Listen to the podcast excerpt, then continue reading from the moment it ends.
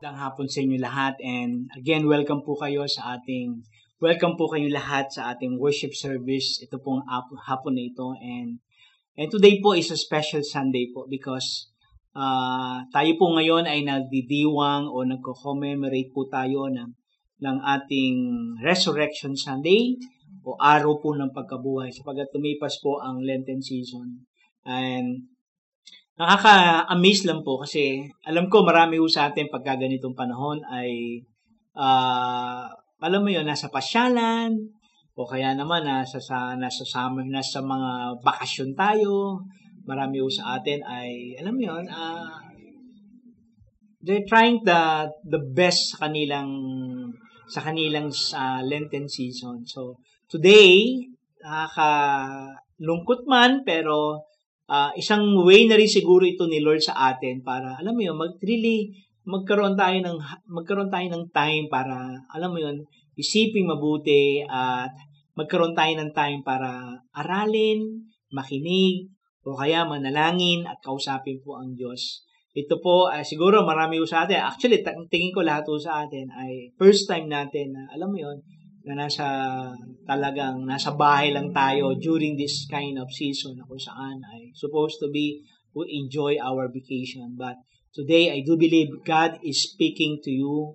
May gagawin po ang Diyos sa iyo. May kakausapin ka po ng Diyos ngayon. And and isa pa ho, no? Isa pa ho, uh, na na-extend pa ho ulit ang ating ano ang ating uh, quarantine and I know na medyo talagang uh, marami ho sa atin medyo naninib talagang naninibago na. O oh, actually, parang nasasanay na nga, this is our new normal. So today, uh, I hope na you are all ready po na makinig. So sa salita ng Panginoon, I, know, I hope lahat po kayo ay ready ho na hindi lang mo makinig, but really to to experience the power and the love of God. So if you if you have if you have friends, mga family members po kayo na hindi po nanonood o hindi niyo po kasama, invite them and together we will worship the Lord, together we will listen to His Word at may na mararanasan natin ang pag-ibig ng Diyos. So today, bago tayo mag-start, I just want to everybody to to invite everyone to pray. Pray with me po. I want you to close your eyes and bow down your head. Father, we thank you. We bless you, Lord God. Salamat po sa iyo, Panginoon. We just pray for your Holy Spirit, Lord God, na Mangusap ka po sa amin sa hapong ito. Dalangin ko ang kapangyarihan mo ang siyang dumaloy po sa amin. Kausapin niyo po kami, huwag naming masayang ang oras na ito na hindi namin maririnig po ang iyong salita at lalong-lalong hindi namin maririnig ang boses mo. But Lord, kausapin niyo po kami, gawa ka ng himala sa buhay ng bawat isa. Marami po salamat sa iyo kasi alam ko, Lord God, gagawa ka ng himala ngayon sa buhay po niyo. Salamat po, Panginoon. Ito po ang aming dalangin sa pangalan ni Jesus. Amen. Amen. Marami po sa atin ngayon nagtatanong, siguro may ganitong tanong, nasaan ang Diyos sa mga, mga ganitong pagkakataon? Or where is God in all of this? Nasaan ba ang Diyos? Diba? Kasi, alam niyo po, pambihira, di ba? Patuloy po ang pagtaas ng numero. Ngayon po, ay lagpas na ho ng isang milyon and wag naman ho sanang umabot ng dalawang milyon pa ho ang ang positibo sa coronavirus at wag na ho sana madagdagan pa ang namamatay. But every day po, patuloy ito nadadagdagan. So ang question natin is, di ba, parang nasaan ang Diyos? Nasaan ang Diyos sa mga ganitong pagkakataon, di ba? Marami ho sa atin, siguro, nakakaranas na ho ng depression, nakakaranas na ho ng anxiety, o kaya naman nakakaranas, na, nagtatanong na, siguro itong isa, isa pang pangalawang tanong na, isa matin na siguro gustong itanong ng marami lahat is this, may ginawa ba ang Diyos o may ginagawa ba ang Diyos para matapos itong outbreak na ito? Lalo ngayon, di ba, parang we are remembering the Lord Jesus Christ in His death and resurrection. Meron ba itong kapangyarihan? Okay? Kung totoong may Jesus, kung totoong may Diyos, may ginagawa ba siya sa mga ganitong pagkakataon? Kasi parang marami ho sa atin, mabigat itong tanong na ito, but I think most of us really want to ask this question. Kaya lang hindi niya lang ma-verbalize. Kasi bakit? Parang ang hirap po kasi kasi tanong, ang hirap po kasing sabihin na parang you are questioning God. But in the back of your mind, you are really asking, Lord, may ginagawa ka ba? But may matatap may matatapos ba to? Are you doing something? I think itong hapon na ito, masasagot po yung tanong niyan sa inyo. Pero gusto kong i-explain muna ho sa inyo ang isang napakala, napakahalagang bagay. Kasi gusto kong maintindihan ninyo na hindi lang ho coronavirus, it, hindi lang ho itong pandemic na ito, ang ginagawa ng paraan o ginawa ng paraan ng Diyos para iligtas tayo. Alam nyo ba na noon pa man, mayroon na tayong outbreak na kinakaharap. Noon pa man. At patuloy na kinakaharap natin at patuloy nating sinosolve pero hindi masolve-solve. Itong outbreak ng coronavirus 19 is just part of one huge outbreak na nangyayari ho sa sangkatauhan. Uh, ulitin ko po. Itong coronavirus na ito ay isa lamang bahagi sa isang napakalaking outbreak na kinakaharap po ng humanity. Before I explain that, gusto ko pong i-define muna sa inyo what is outbreak. What is outbreak? Outbreak is a term used in epidemiology to describe an occurrence of disease greater than would otherwise be expected at a particular time and place. It may affect a small and localized group or impact upon thousands of people across an entire continent.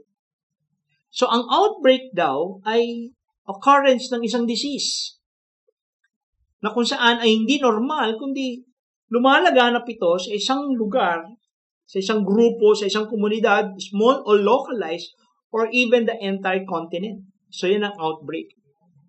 So, outbreak daw, nangyayari ito sa maraming tao at maaring sa buong mundo o sa sangkatauhan. Now, gusto kong i-define natin yung disease. What is disease? Disease is often used more broadly to refer to any condition that causes pain, dysfunction, distress, social problems, and or death to the person afflicted or similar problems for those in contact with the person. So, ang outbreak ay cause ng disease. At ang disease daw, ay ito ay nagkukos ng pain, ng dysfunction, distress, social problems, and or death to the person afflicted. So ito raw ay mga bagay na nagbibigay pahirap, sakit, kaguluhan, di ba? Uh, kabigatan at social problems at even kamatayan. So yan daw ang disease. So in reality, pag tingnan mo buti, alam nyo ba na sa panahon natin ngayon, actually hindi lang itong outbreak po hindi lang po itong COVID-19 ang outbreak na naranasan natin. Kasi ito ay bago sa atin at medyo kakaiba ho. Kaya medyo mabi, mat, medyo matindi ang matindi ang ating focus dito. But in reality, noon pa man, noon pa man marami na hong outbreak na hanggang ngayon hindi pa ho Kumbaga para katulad ng sabi ko last time, parang naging normal na lang sa atin. But the truth is, maraming outbreak at maraming disease ang pumasok sa sangkatauhan na hindi natin masot until now. So in reality, pakinggan nyo to. So in reality, there is an outbreak of physical, social, psychological disease among all humanity. Merong matinding outbreak of physical, social, psychological disease of all humanity. Tingnan natin ito isa-isa. Alam niyo ba na laganap ngayon ang psychological disease?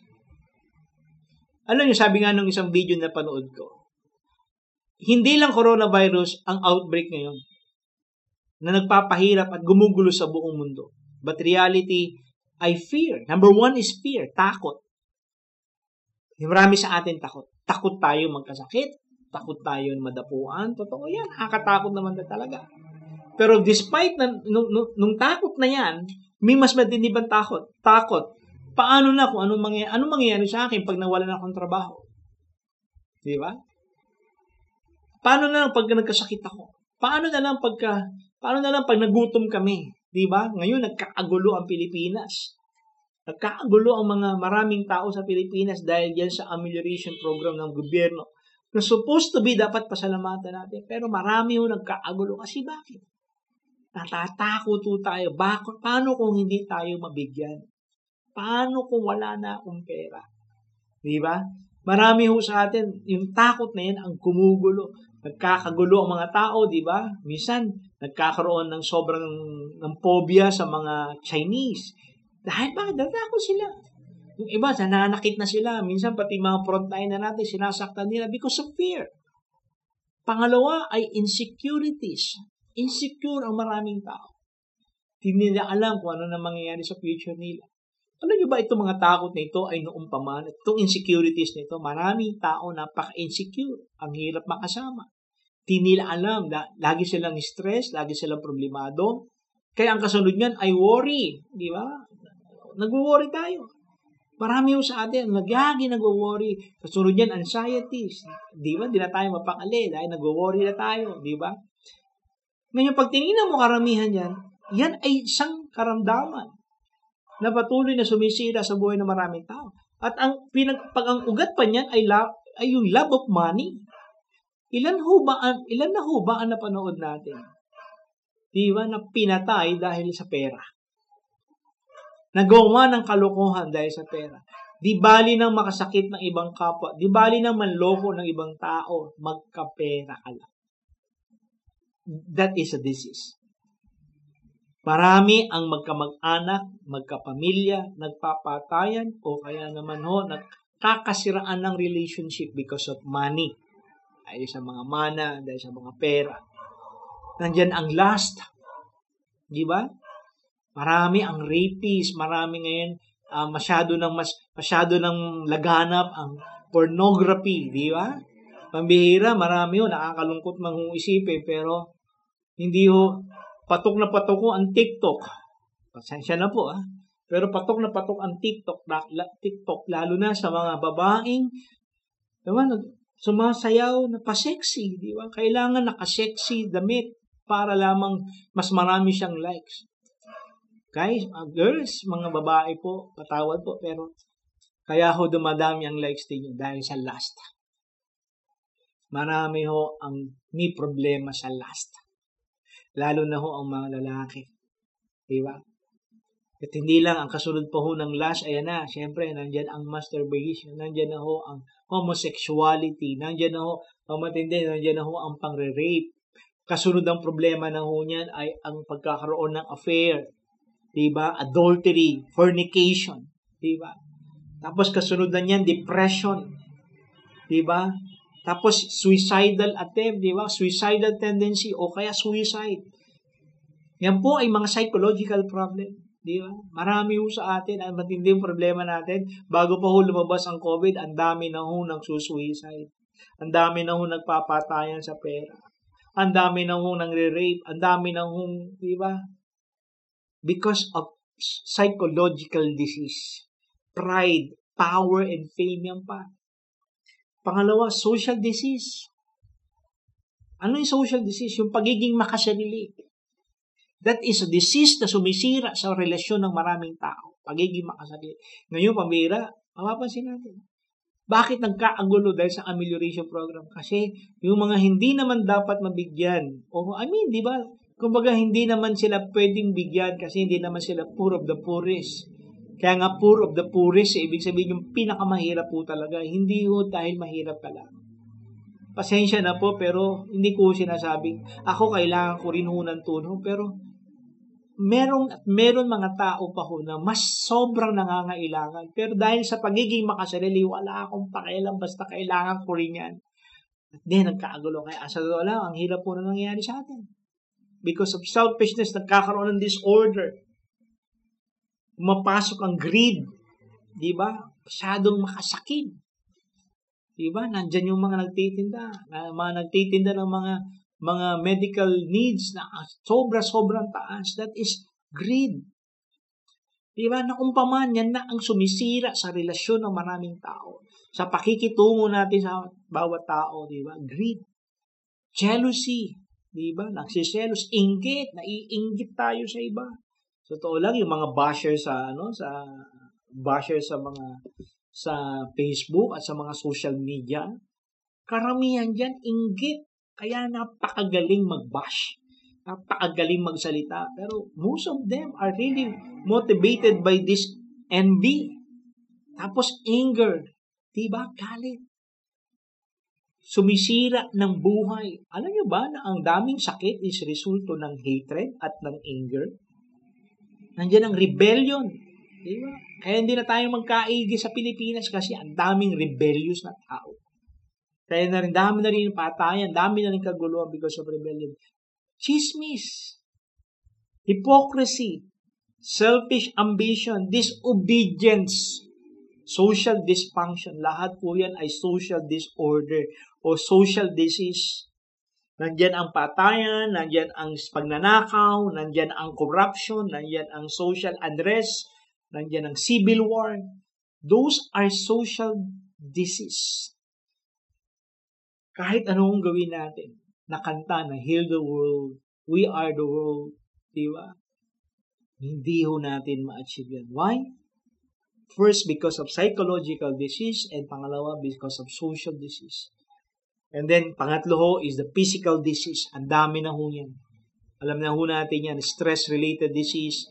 Marami ho sa atin ang mga stress-related disease, heart disease, sexual immorality, infidelity, mga sexual transmitted disease ho yan. Diyan ho nagmumula yung mga yan. Diyan ho nakukuha yan. Mga dreaded disease, cancers, di leukemia, tumor, di ba, ho ang mga HIV, AIDS, di ba, nandiyan na, nakasunod-sunod na mga epidemic, pandemic, tsaka mga acts of God, disasters and calamities yan, mga physical disease ho yan. Tingnan nyo ho itong, ano, tingnan nyo ho itong, itong nakuha kong number of death or cause of death 2017. Makikita nyo, number one dyan is cardiovascular disease. Number two is cancers. And then, sumunod, respiratory disease.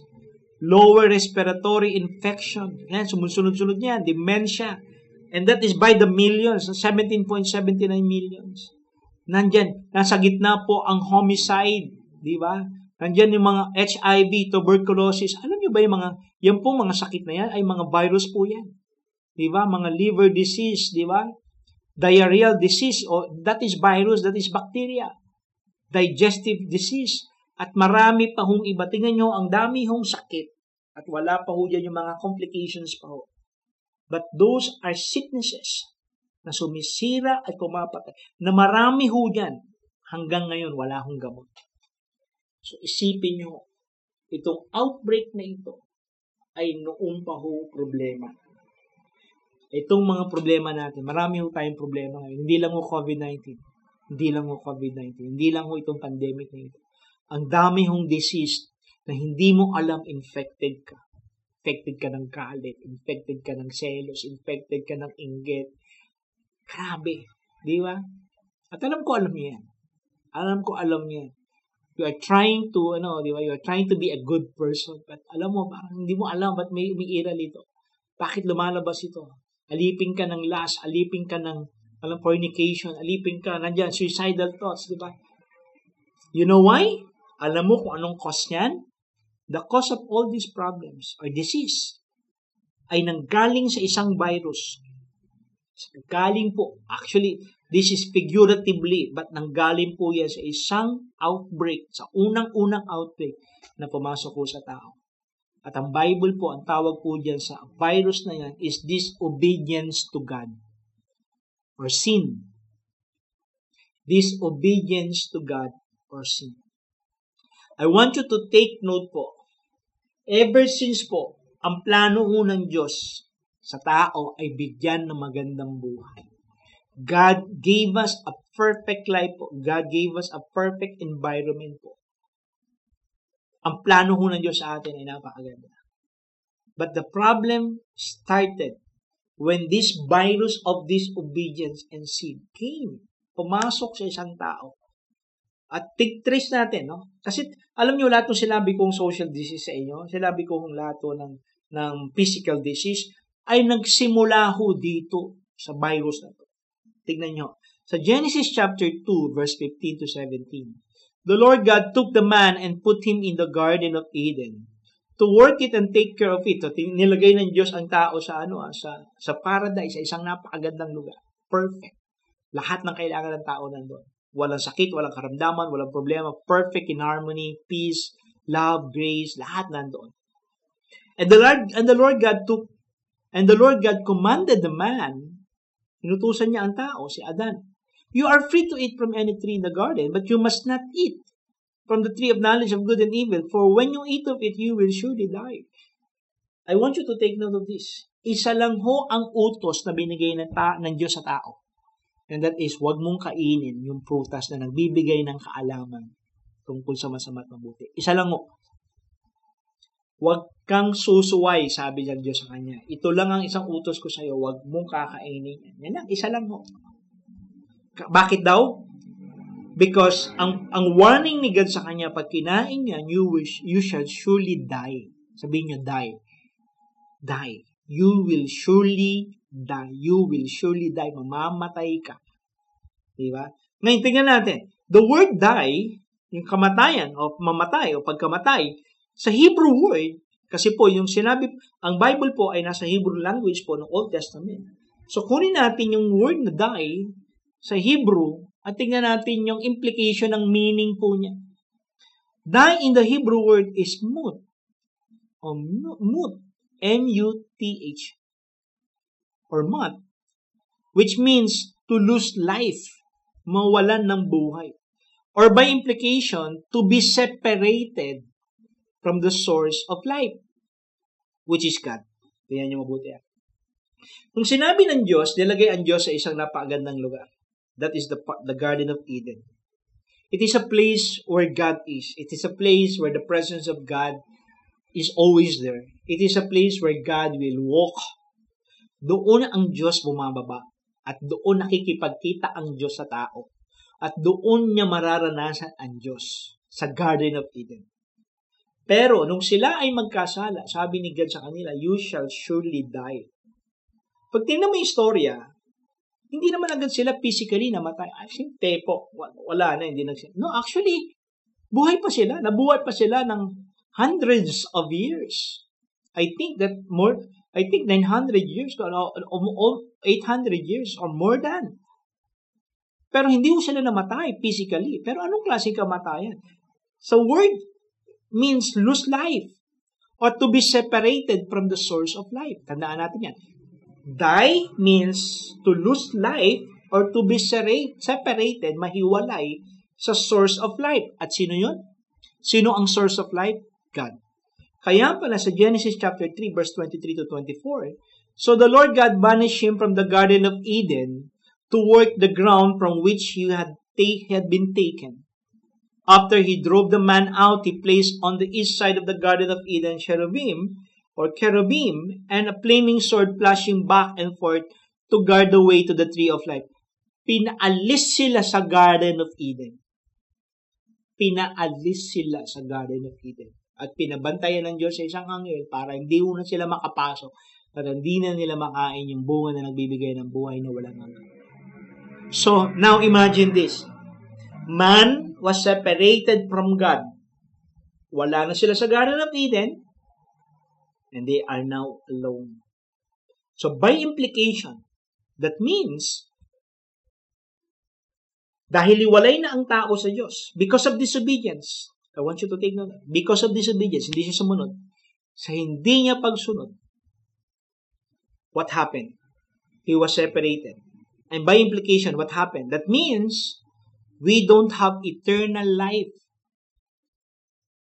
Wala na tayong buhay na walang hanggan. For God is the only giver of eternal life. Pag wala ka sa Diyos at separated ka sa Diyos, wala kang eternal life. Wala kang buhay na walang hanggan. You will die in your sin. At pupunta ka sa impyerno. You will be separated eternally from God. So pag wala ka sa Diyos, wala kang eternal life. You are separated. Number two, we will never have true love joy and peace for God is the source of love, joy and and peace. Gusto kong tandaan nyo to, mahalaga to. Kasi, nung nahiwalay ang tao sa Diyos, nung nahiwalay ang tao sa Diyos, tandaan natin, ang Diyos so ang nagbibigay ng totoong love because God is love. Siya ang nagbibigay ng joy, siya ang nagbibigay ng peace. Siya ang nagbibigay ng lahat ng bagay na talagang hinahanap natin. Kaya nung na-separate si Adam kay God, umalis sila, pinaalis sila sa Garden of Eden, they never experienced true love. They never experienced true joy. They never experienced true peace. Why? Because they were separated from God. Kaya pag ikaw wala ka, separated ka kay God, you will never true, experience true love. Kaya pala ang gulo-gulo ng buhay ng tao. Kaya pala ikaw, kahit anong gawin mo, hindi mo ma- hindi mo maranasan totoong pag-ibig kasi separated ka kay God eh. Kaya kahit pala anong bili mo, kahit anong gawin mo saya, kahit anong gawin mong gimmick, hindi ka talaga masaya. Hindi mo maramdaman yung totoo. Hindi. Because why? We, you, you are not separated. You are separated from them. Wala kang peace of mind kahit na nangyari ito. Di ba? Gulo-gulo ng buhay mo. You are full of anxiety, full of doubts, insecurities, full of fear. Why? Because wala kang peace. Because peace only uh, can we can only receive peace from God. If, but if you are separated, you, you will never experience true peace. And we will never understand our true purpose in life. Pag wala ka sa Diyos at separated ka kay God, you will never understand your true purpose in life. Kaya pala, di ba, nagtatanong, ano, bakit kaya, ano, bakit kaya ako nabubuhay pa? Ano kaya talaga ang purpose ko? Kaya marami ho sa atin, hindi natin, hindi tayo masaya, hindi natin alam, hindi natin alam kung ano purpose mo. Because why? The only person that that can reveal, that can say, or that can tell you your true purpose in life is God. Because why? Because God is the one who created us. God is our creator. God is our creator. We will never fully satisfied in life because for our God is our everything. Kaya pag ikaw wala ka sa Diyos, hindi ka na, mapapansin mo kahit ang dami mo ng pera, ang dami mo ng bagay-bagay sa material na bagay, hindi ka pa rin kontento. Why? Kasi bakit? Wala ka sa Diyos. Malayo, separated ka from Him.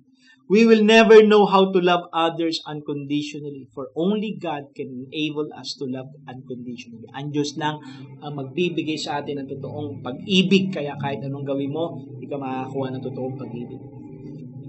And because of this separation, we are separated from God. We are separated from the source of life. We are separated from the God of love. We are separated from God Himself gave us who can give us everything. Kaya pala, nung sinabi ni, sinabi si Paul po, nung pumasok itong disobedient nito, nung pumasok itong virus ng sin, ano nangyari sa tao? Romans 5.12 Therefore, just as sin entered the world through one man.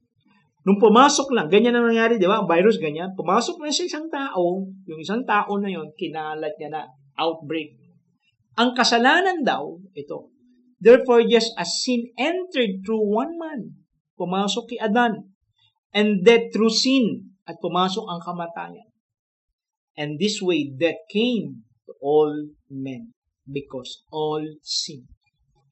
That is an outbreak. That is a disease na sumisira sa buhay ng maraming tao. Kaya sa totoo lang, huwag kang matakot lang sa COVID-19. Sa totoo lang, mas marami pang sumisira ng buhay mo, hindi mo alam. Hindi mo napapansin na sisira na ang buhay mo because of sin or because of disobedience. Yan ang isang virus na kailangan nating i Kaya pala sa Romans chapter 1 verse 28 to 20, 28 to 32, mula nung pumasok ang kasalanan sa buhay ng tao, ano na nangyari sa tao? Verse 28.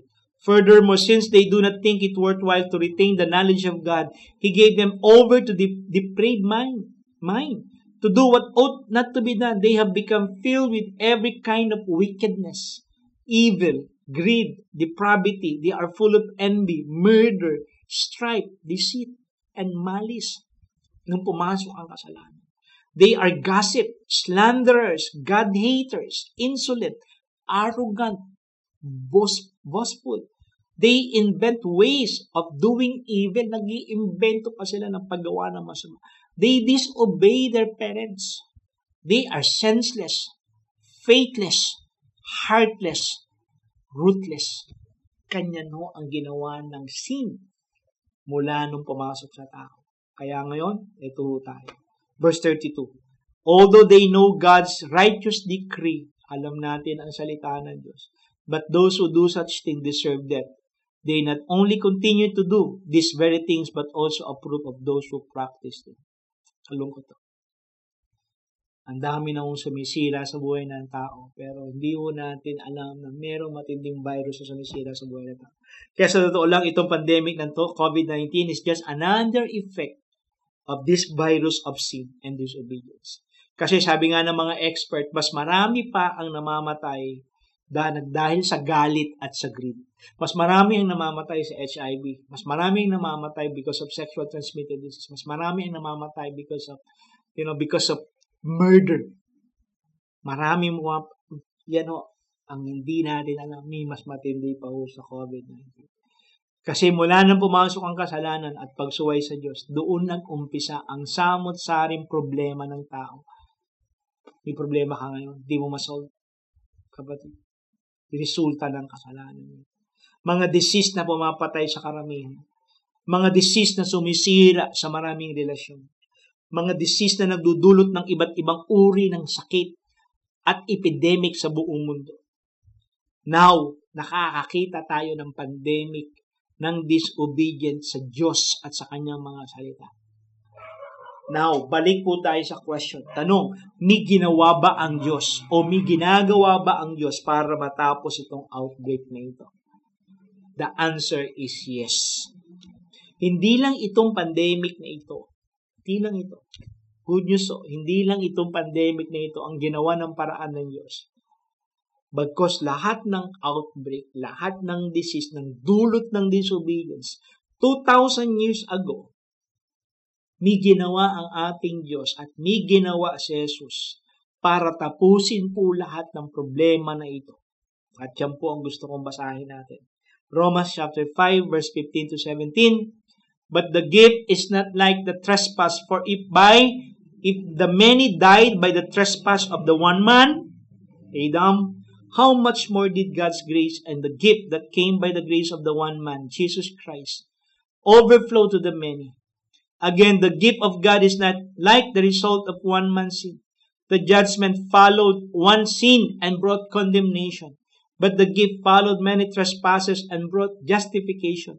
For if by the trespass of one man, pagsuway ni Adan, death reigned through that one man, pumasok ang lahat ng kamatayan. How much more will those who receive God's abundant provision of grace and of the gift of righteousness reign in life through the one man, Jesus Christ. Pumasok ang kasalanan, pumasok ang disobedient, pumasok ang lahat ng uri ng kamatayan at disease kay Adan. Pero sa pamagitan po ng Panginoong Kristo, ililigtas niya ho tayong lahat sa uri ng disease nito, lahat ng uri. Hindi ho natin alam ang kamatayan ni Jesus sa krus. Ito, gusto kong tandaan nito. May ginawa si Jesus. At ano po yung ginawa niya? Namatay po siya 2,000 years ago sa krus. At hindi lang siya namatay. Pagkatap, pagkamatay, pagkamatay niya, 3 days, after 3 days, nabuhay siyang muli. Bakit to? Para iligtas sula yung lahat sa outbreak na ito. Tingnan natin isa-isa ito. Number one, letter A, Jesus' death is the death sentence to sin that gives us physical, social, and psychological disease. Ang kamatayan po ng Panginoong Kristo ay nagbigay ho ng verdict ng kamatayan din ho sa lahat uri ng physical, social, and psychological disease. Ito po ang naging judgment po ng lahat ng outbreak at ng disease. Romans 8 verse 3 to 4. For what the law was powerless to do in that was weakened by the sinful nature, God did by sending His own Son in the likeness of sinful man to be a sin offering. And so He condemned sin in sinful man. Kinundi na niya ang, kamat, ang kasalanan sa katawan niya, sa mamagitan ng katawan niya in order that the righteous requirements of the law might be fully met in us, who do not live according to the sinful nature, but according to the Spirit. Hinatulan niya ng kamatayan ang kasalanan sa pamagitan ng katawan niya, kaya nung napako si Kristo, mga kapatid. Ito, good news. Lahat to ng disease nilagay ho sa, sa katawan ng Panginoong sa Kristo. At nung namatay siya, kinundi na niya, hinatulan niya, pinatay niya lahat ng uri ng karamdaman, lalo na ang virus ng sin of disobedience. Pangalawa, Jesus' blood cleanse us from all our sins. Sa pamagitan din ng dugo ng Panginoong Kristo, Nilinis niya tayo sa lahat ng kasalanan natin. Alam mo, nagbibigay sa iyo ng matinding problema ay kasalanan. At maran ang matinding problema ay yung guilt ng sin sa atin. Good news po mga kapatid. Ang sin po ay aalisin ni Lord sa atin sa pamagitan ng kanyang dugo. Hebrew 9 verse 14, How much more then will the blood of Christ, who through the eternal Spirit offered himself unblemished to God, cleanse our conscience from acts that leads to death, so that we may serve the living God. Diba? Sa pamagitan ng dugo ng Panginoong Kristo, nilinis tayo sa lahat ng ating kasalanan. Tayo po ay pinatawad ng Panginoong Kristo. Kapatid, good news, kaya kang linisin ng dugo ng Panginoong Kristo. Letter C, number 3. Jesus' death gave us peace, grace, love, and joy. Naghahanap ka niyan? Hindi mo makita? Good news. Binigay ni Jesus yan sa pamagitan ng kanyang kamatayan at muling pagkabuhay. Romans chapter 5 verse 1 to 5. Therefore, since we have been justified through faith, we have peace with God through our Lord Jesus Christ, through whom we have gained access by faith into this grace in which we now stand. And we rejoice in hope of the glory of God. Not only so, but we also rejoice in our sufferings. Pabira, sa gitna ng problemang ito, we can rejoice because we know that the suffering produces perseverance, perseverance, character, and character, character, hope. And hope does not disappoint us because God has poured out His love in our hearts by the love by the Holy Spirit whom He has given us. Good news po mga kapatid. Kayang punuin ng Diyos. Alisin ang takot mo. Aalisin ng Diyos ang takot mo. Pupunuan ka ng pag-asa. Pupunuan ka ng pag-ibig. At makakapag-rejoice ka despite of these problems. Gusto niyo ho ba yan? If you want to experience that, you need to experience the death and the resurrection of the Lord Jesus Christ in your life. Magkakaroon ka ng lang. I, alam ko, we really want to have this kind of peace of mind, this joy, magkaroon ka ng grace, magkaroon ka ng peace of mind. Lalo na nila yung love. Number four, o letter D, Jesus' wounds and stripe can heal us. Good news po.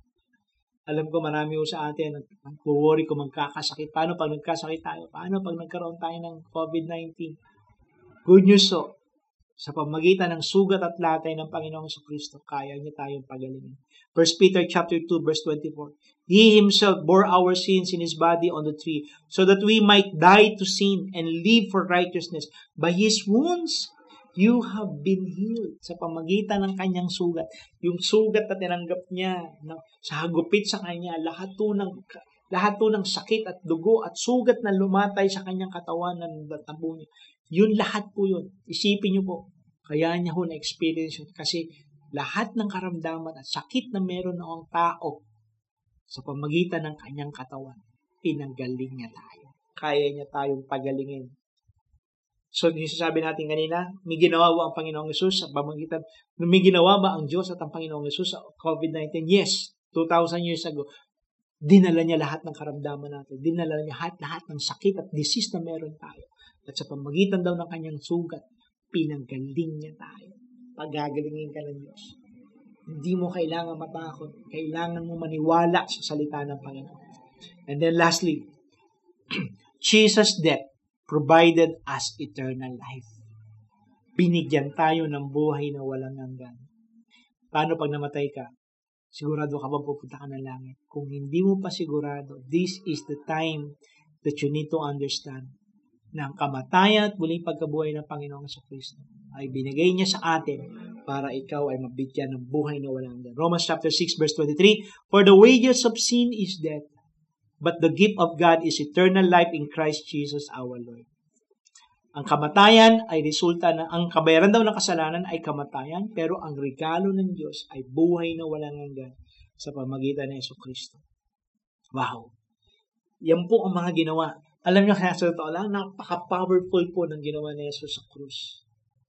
Sa totoo lang, kaya, kaya marami po sa atin na worry, nagdadoubt, kaya, kasi hindi mo pa naiintindihan yung ginawa ni Yeso Kristo 2,000 years ago.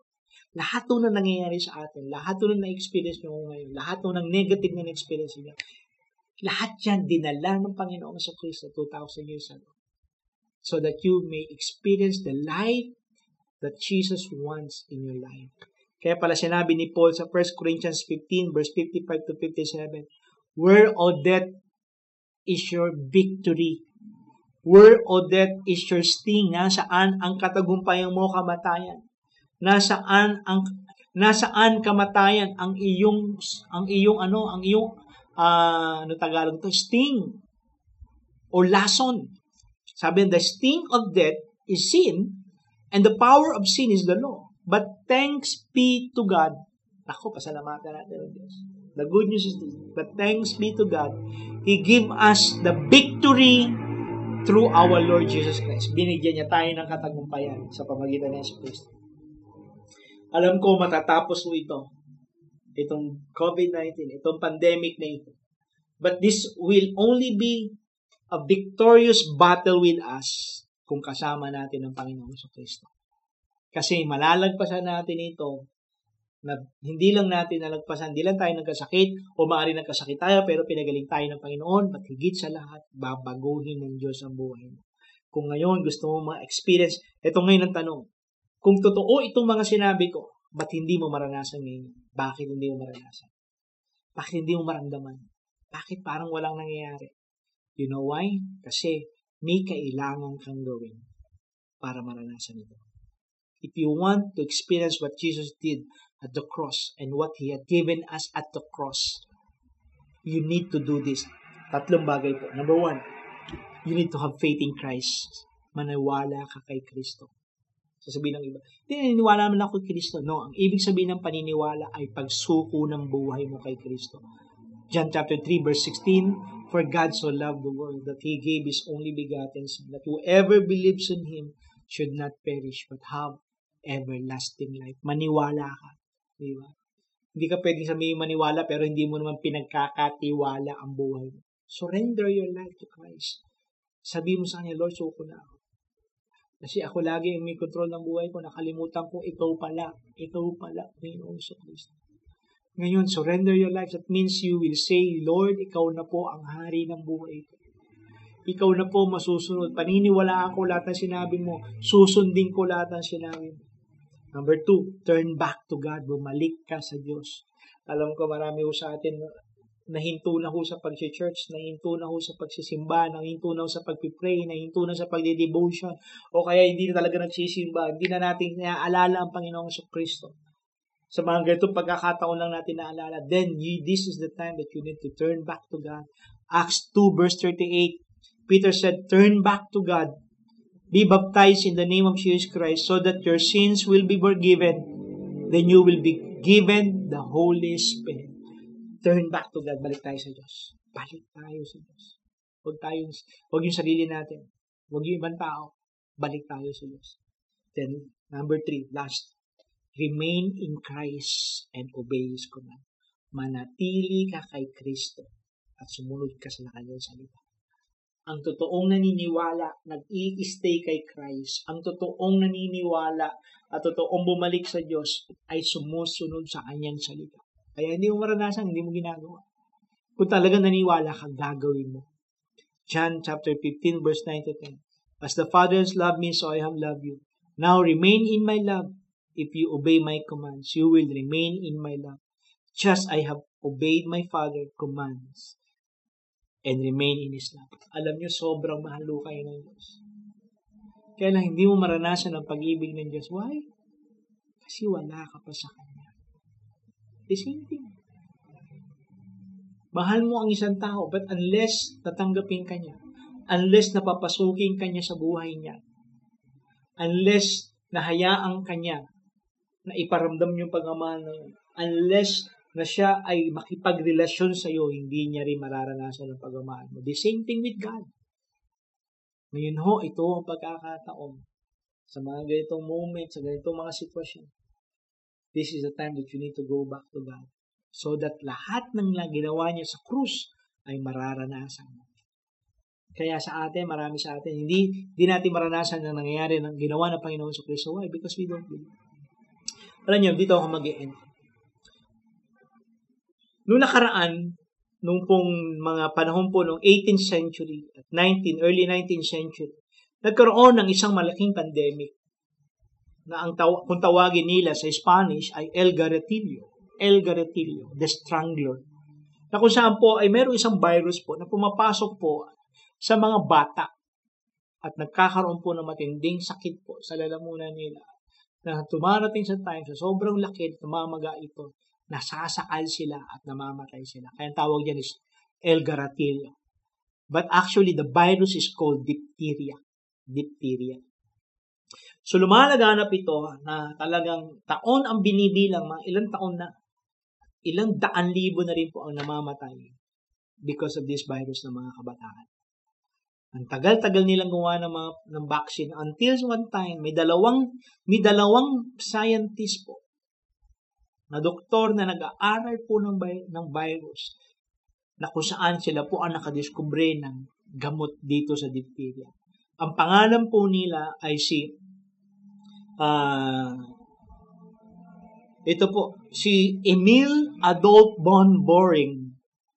Emil Adolf von Boring isang Germany at isang Hapone, isang Japan, Japanese na si Shibasu, Shibasa, ano, Shibasa Saburo, Shibasaburo, ah, medyo ba?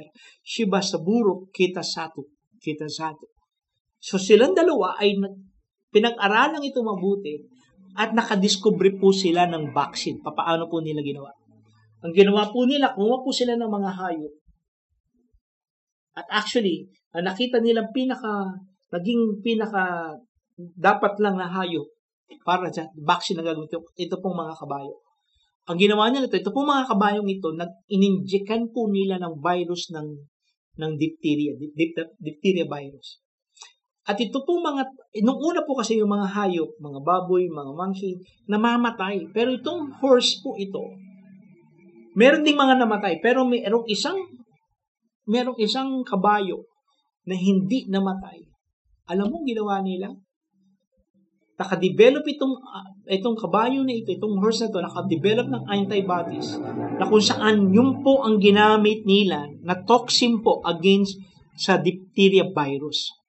Okay? So, ang ginawa po nila, kinuha nila yung dugo nito at din kinuha nila yung toxin, anti-toxin, na kung saan ay ininject nila dito sa mga bata na meron po mga virus. At ginawa na rin pong vaccine. At alam niyo po, good news. Nag-umpisang gumaling at nag-umpisang mawala ang virus na ito. And the good news is this. Sa by 1990s po, kung di ako nagkakamali, around mga mga 2003 yata, kung di ako nagkakamali, is the last recorded na magkaroon ng virus na diphtheria. Kung di ako nagkakamali. That means wala na ho, totally eradicated na po ang diphtheria virus because of the ito. So, paano nila ginawa? Kumuha sila ng dugo, ng isang dugo ng isang kabayo na kung saan siya po ang naka-overcome ng virus ng diphtheria na siyang ininject din po sa tao. Alam nyo, ganun din ang ginawa ng Diyos. Sa pamagitan po ng Panginoong Iso Kristo, sa pamagitan po ng Panginoong Iso Kristo, mga kapatid, sa kanyang dugo, ininject po ng dugo sa lahat ng maniniwala at sa lahat ng tatanggap sa Kanya. In the same way, i-inject ng Panginoong Yeso Kristo yung kanyang dugo na, gina- na binubuo niya 2,000 years ago, i-inject niya sa iyo upang lahat ng uri ng virus at disease ay mawala sa katawan mo. At bigyan ka ng bagong buhay. Bigyan ka ng buhay na walang hanggan. Kapatid, sa lahat po nakikinig sa akin ngayon, good news po hindi lang o COVID-19 ang kayang isolve ni Lord sa buhay mo. Kayang isolve ni Lord lahat ng disease na sumisira, gumugulo sa buhay mo. Ang sin of disobedience sa pamagitan ng dugo at ng kamatay at muli pagkabuhay ng Panginoon sa Kristo. So, ang tanong ito, are you willing to put your faith, that means surrender your life to Christ, go back to God, turn back, turn back to God, bumalik ka sa Diyos, at then manatili ka at sumunod ka sa Panginoon sa Kristo if you are willing to do that. I just want to invite you in a prayer at sabihin mo ang panalangin ito. I want you to close your eyes. Close your eyes, please. Kahit nandiyan kayo sa bahay, Huwag ho kayong mahiya. Kung alam mong gulong-gulo na ang buhay mo, this is the time for you to experience the power of God. I want you to pray this prayer as you close your eyes. Sabihin mo, Panginoong Iso Kristo, nagsisisi po ako sa mga kasalanan ko. Patawarin niyo po ako. Panginoon, I surrender my life to you. Panginoon, pinagkakatiwala ko na sa iyo ang buhay ko. Ikaw na po ang maghari sa akin. Panginoon, patawarin niyo po ako sa lahat ng kasalanan ko. Bumabalik po ako sa iyo. Panginoong Heso Kristo, tulungan mo akong manatili sa iyo. I accept you as my Lord and Savior. Cleanse me with your blood. Patawarin mo ako. Linisin mo ako ng iyong dugo. Naniniwala ako na muli kang nabuhay para sa akin. Binayaran mo ang lahat ng kasalanan ko. Nilinis mo ako. Salamat po, Panginoon. Sa oras pong ito, patuloy kang yumukot, manala, manalangin, habang tayo po ay nananalangin at nakikinig sa isang awitin kasi naniniwala ako kaya kang linisin at paggalingin ng ating Panginoong Kristo. So sa oras na ito, as we listen to the Lord, I am the God let us declare this word. that healeth thee. I am the Lord, your healer. And I sent my word, and I healed your disease. I am the Kaya pagalingin ng Panginoon. Kung meron ka ngayon, may sakit ka, o maaaring na-infect ka ng virus na ito, I want you to pray. I am the God Sabihin mo, Lord, you are my God, you are my healeth healer. thee. I am the so much. Lord, your healer. And I sent my word, and I healed your disease. We thank you, Jesus. I O am God, come on, the tanggapin mo ang Panginoong Yeso Kristo. Declare mo na pinagagaling ka ng Panginoon sa lahat ng uri ng karamdaman It's His sa promise. lahat ng uri ng sakit. In Exodus 15, verse 26, He says, I am the God that healeth thee. In Psalm 107, verse 20, He sent His word and healed us. The Bible says His word will not return void, Maaring marami sa atin ang may karamdaman na ganito. Maaring na-infect ka ng sakit na ito, ng COVID-19, at maaring feeling mo, hindi ka gagaling, but believe that God is your healer. God is your healer. If you will just declare that Jesus Christ is your healer. At ideklara mo na ang Diyos na makapangyarihan ay ang pangalan ng Panginoong Kristo. Come on, declare it. You are the God that healeth me. You are the Lord, my healer. You sent your word and you healed my disease. You are the Lord, my healer. Father, we thank you, Lord God. We bless you, Lord God. Panginoon, patuloy kang kumilos sa buhay ng bawat isa. Lord, patuloy kang gumawa ng himala sa buhay ng bawat isa. Father, we thank you, Lord God. We bless you, Lord God. Lord, Dalangin ko po, protection mo sila ng iyong dugo. At Lord, mula ngayon, Panginoon, gawa ka ng himala sa buhay nila. Paramdam mo sa kanila, Lord God, na kayo ang Diyos na makapangyarihan. Salamat po ng marami. Ito po ang aming dalangin sa iyo sa pangalan ng Jesus. Amen. Amen. Thank you, Jesus. Thank you. Maraming po salamat sa inyo. God bless you. God bless you. Thank you, Jesus. Lord, salamat po sa iyo. Alam ko marami po sa atin ang kinausap po ng Diyos at marami po sa atin ang gumawa ng, ginawa ng himala ng Panginoong sa Kristo. Sa oras pong ito, ah, I just want to encourage everyone po na alam ko po, ah, marami po sa atin ang gipit ngayon, marami po sa atin ang may problema financially. But let us prove that God is our God who provides. Wag ho tayong Huwag ho nating hayaan na magiging dahilan ho ito para hindi ho tayo maniwala at manampalataya sa provision ni Lord sa buhay natin. I want you to give your tithes and offering po.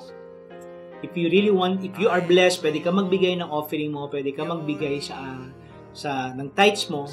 At kung first time niyo po na makapakinig dito, hindi ko kayo required dito. But if you are blessed by God, I want you to give to the Lord. And believe me, God will bless those who bless. Marami yung kwento sa Bible na kung saan sa mga pagkakataong gipit na gipit ang tao, naging generous pa rin sila kay Lord. And God proves that to them that He is the giver of life. That He is the provider. That He will bless you. That He will provide lalo sa mga pangangailangan, lalo sa mga pagkakataon na kailangan-kailangan mo ng provision niya. God will prove to you that He is the provider. So, bigay po natin ang ating tithes and offering. Be faithful to your tithes and offering. And believe me, God will be faithful to you. Lalabas po sa screen po natin kung, pa, kailan, kung paano nyo po ibibigay ang inyong tithes and offering. Kung hindi nyo po alam kung paano mag-bank transfer o wala ho kayong way para mag-bank transfer, uh, you can ask your life group leader or your pastor or you can you can uh, message us uh, para ho ma-instruct po namin kayo kung paano kayo mabibigay ho ng inyong offering para ho sa ating Diyos. So marami po salamat sa inyo and I hope marami ho kayong natutunan at na-bless po kayo. And see you next Sunday po. God bless you po.